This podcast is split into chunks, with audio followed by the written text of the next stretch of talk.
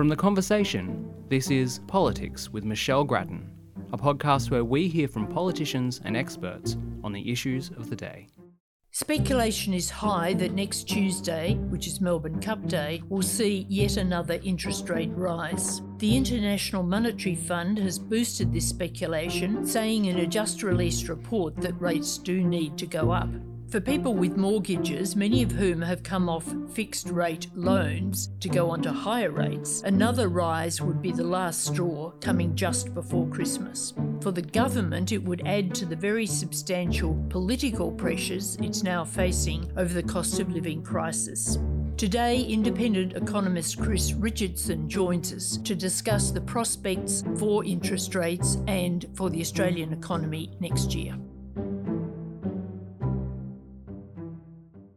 Chris Richardson, is a rise on Tuesday now a foregone conclusion, or do you think there's still some doubt? Uh, never say never on something like uh, interest rates, but the uh, new Reserve Bank governor did uh, pretty clearly uh, put a line in the sand, and then almost straight away the inflation numbers seem to cross that line. So, like most economists, I do expect uh, Tuesday, Melbourne Cup, will see a further rise in interest rates. We thought a while ago we'd seen the end of the increases. The cash rate is now 4.1%, which is the highest it's been in almost a decade. How much higher could it climb without seriously hurting Australian households and businesses? Uh, well, economists and markets do expect uh, rates to go up uh, on Tuesday. Uh, and with an expectation that there may be another one after that. So, uh, to be clear, uh, the the view of both markets and economists is not happy uh, for people to hear at the moment. Um, on the other hand, uh, it's worth remembering that other nations around the world have uh, mostly raised interest rates further than we've seen in Australia. So, yes, um, massive increase in a short period of time uh, here. Um, but compared to, for example, the United States or closer to home, New Zealand, uh, Australia has uh, been more careful with its rate rises to date. Uh, the flip side of that, by the way, is that if anything goes wrong and things like uh, pressure on, on energy prices is uh, one of the things at the moment, it does uh, mean that Australia's strategy of doing less, you know, we, we are forced into rapid catch up. Well, just speaking of the US, there the uh, rate rises don't hit the homeowners uh, immediately as they do here. Is that right? Uh, that is right, uh, and and the extent of the impact uh, on uh, borrowers uh, in Australia is remarkable. Uh, in, in fact, I, am surprised that there is not more discussion of arguably the key number in economics, our, our living standards, basically the amount of money uh, that people have, disposable income. So you take out tax, you take out uh, interest payments, uh, you look at that per head, you put it in today's prices. Uh, that peaked in September 21. It was artificially high uh, during uh, COVID, um, but it is down almost 10% since then. And that fall is uh, rather larger than anything Australia saw in in recessions in decades past. So, how do you see the trend for that going into the future? Um, it's not good in the near term. Uh, yes, expectation around uh, another rate rise. Uh, the numbers I just quoted didn't take into account the uh, pretty recent development in people's pockets. The fact that uh, this year's tax returns rather skinnier than uh, last year's tax returns, it is no surprise uh, that voterland in Australia is grumpier than it's been for a while uh, because the pressures uh, on family finances are much greater than anything seen in a long time. It's really a surprise it's not more grumpy, actually. Now, when you speak of a possible second rate rise, are we talking here pre Christmas? Uh, no, uh, probably wait until uh, another inflation read uh, that doesn't come around uh, until late January uh, next year.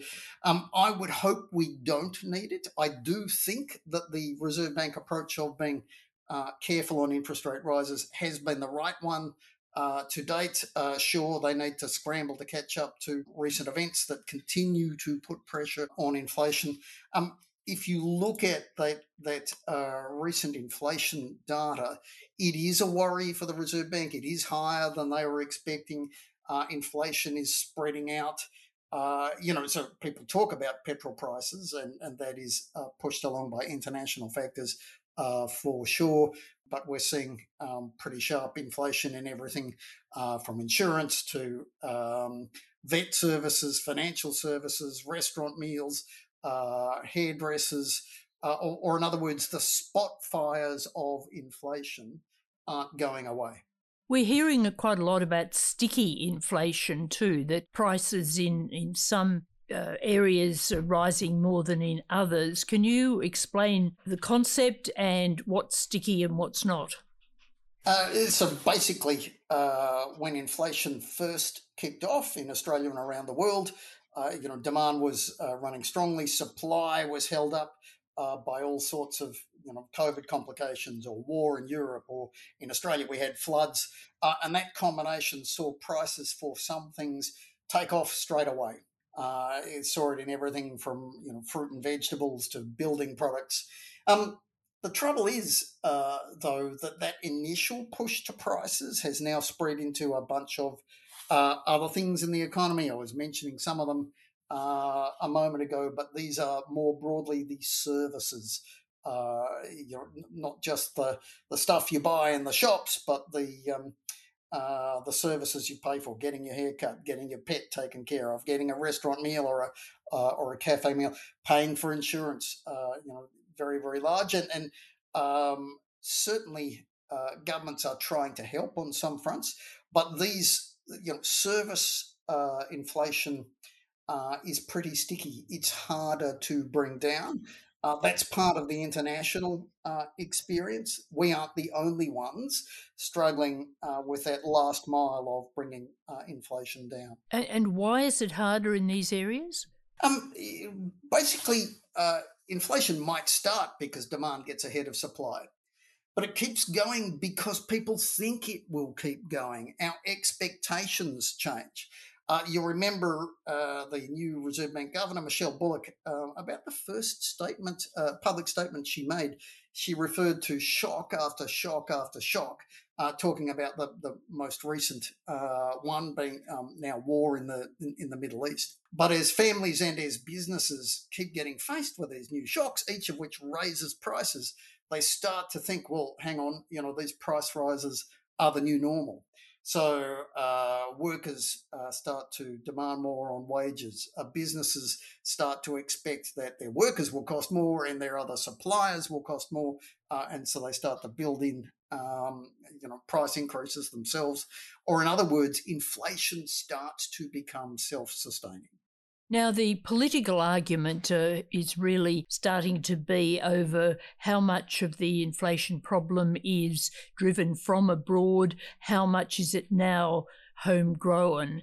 How do you see this? What is the divide? Uh, it began very, very much uh, as an international story. Uh, it is becoming increasingly uh, an Australian story.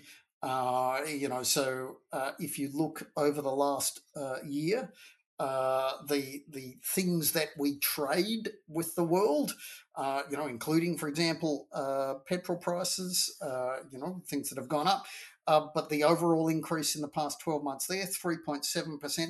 Things that we don't trade with the world, I mentioned stuff like haircuts, that's now at 6.2% over the past year. Or, in other words, it might have begun internationally, but sadly, it has taken root here at home. And that will become increasingly so? Um, well, that's what the Reserve Bank doesn't want to see. That's why it keeps talking tough. Uh, and, and the new governor, I'm sure, very deliberately talked tough. Uh, you know, basically uh, saying that um, you know they they did not want to see uh, inflation hang around in Australia, that they had a low tolerance uh, with uh, with it surprising uh, and being more than they, they had otherwise forecast. Now, almost straight away, the numbers came in and, and they were higher than the Reserve Bank uh, had said it was expecting. So that combination of the, the bank talking tough on the one hand and then the numbers being unpleasant on the other hand uh, is the combination that has most economists uh, by far the majority uh, expecting rates to go up on Tuesday. Those recent inflation figures we saw didn't, of course, include the Middle East crisis. What will that do, do you think, to our inflation? On, on what we have seen so far, uh, hopefully that extra, if you like, is not too bad. Uh, you know, we, we keep hearing um, what could happen to oil prices and then um, and, and that, you know, to be fair, that's a reasonable worry to have. And if things happen to oil prices, then that does indeed spread on uh, through energy prices more generally. Um, so far, though, uh, the the impact in world energy markets has been moderate. So, you know, yes, it places more pressure uh, on inflation here in Australia, but not lots more. The fear is that it could get worse. Uh, that's that's code essentially for Iran gets drawn into the conflict. It becomes a, a bigger, wider, deeper one that takes longer to resolve, uh, and uh, that energy prices uh, increase further. And, and that's a problem not just of itself, but it goes to that uh, that initial message out of Michelle Bullock: shock after shock after shock. Um, you know, uh, that's a, so far that's a worry. It hasn't happened, but it is a worry. The call from sections of the electorate has been that the government should just do something, do more. And now, of course, the government says that it's uh, taken a range of uh, initiatives and that's taken the edge off inflation, but it's very much at the edge. What can the government do? What should it do? Uh, or should it do nothing? Um, it can't do much. And, and, and when I say that, let, let me explain why. When we talk about a cost of living crisis, we're saying that inflation is dragging down our living standards and that that's a problem. Um, now, if governments could solve that, not just Australian governments, you know, past governments as well as the current one, uh, other governments around the world, if they had a magic wand, they would have been waving that magic wand uh, pretty madly. Um, they don't. And that's the trick. You know, governments typically solve problems by spending money. Uh, so you know, if somebody's uh, under the pump uh, in terms of family finances, well, you you do something. You you increase spending to help them and give them a subsidy, or you uh, cut their tax, something. Um, but in current circumstances, if you give people extra money, uh, well, of course they'll spend it. You know, there is pressure on their cost of living, and that would simply uh, push inflation up again. And indeed, if the government uh, did enough of that, it wouldn't just put, push inflation up again, it could uh, make the Reserve Bank raise rates again. Or, in other words, a cost of living problem is a wicked one uh, for governments to do something about. What about recalibrating those tax cuts that come in next year? Um, you could do that, uh, and and those tax cuts are arguably too big. They're not um, uh, nearly as unfair as, as the public discussion of them uh, implies. They don't particularly change uh, the fact that in Australia we we pay more of our tax tends to be personal tax than you see in other uh, economies, uh, and the proportion of our personal tax that's paid uh, by high income earners is is pretty high, and and those proportions don't change even after that tax cut. But it's big. It is uh, the equivalent, you know, it'll cost about 21, perhaps 22 billion dollars when it arrives on on the 1st of July. That is the equivalent of two, maybe three interest rate cuts out of the Reserve Bank that we won't get because our initial cost of living relief isn't programmed to go to borrowers, it's programmed to go to taxpayers through those uh, stage three tax cuts. Just finally, how do you see the Australian economy next year, the outlook for the economy? Uh, look, the squeeze is on, uh, and and the economy uh, will do it tough uh, for a while. Eventually, uh, you know, the, the relief will come. I've mentioned uh, it begins with taxpayers in the middle of next year. Some stage, perhaps around a year from now, the Reserve Bank can cut interest rates and more relief will arrive. Um, but that's, you know, neither of those things are happening fast. In the meantime, uh, the squeeze is on, and it is, you know, it's not a recession, but it's pretty painful. So, tiny bit of light at the end of a very long tunnel, from what you're saying. Chris Richardson, thank you very much for talking with us today. That's all from today's Politics podcast. We'll be back again soon. Thank you to my producer, Mikey Burnett. Goodbye for now. Our theme music is by Lee Rosevere. You can find more podcasts from The Conversation on our website at theconversation.com.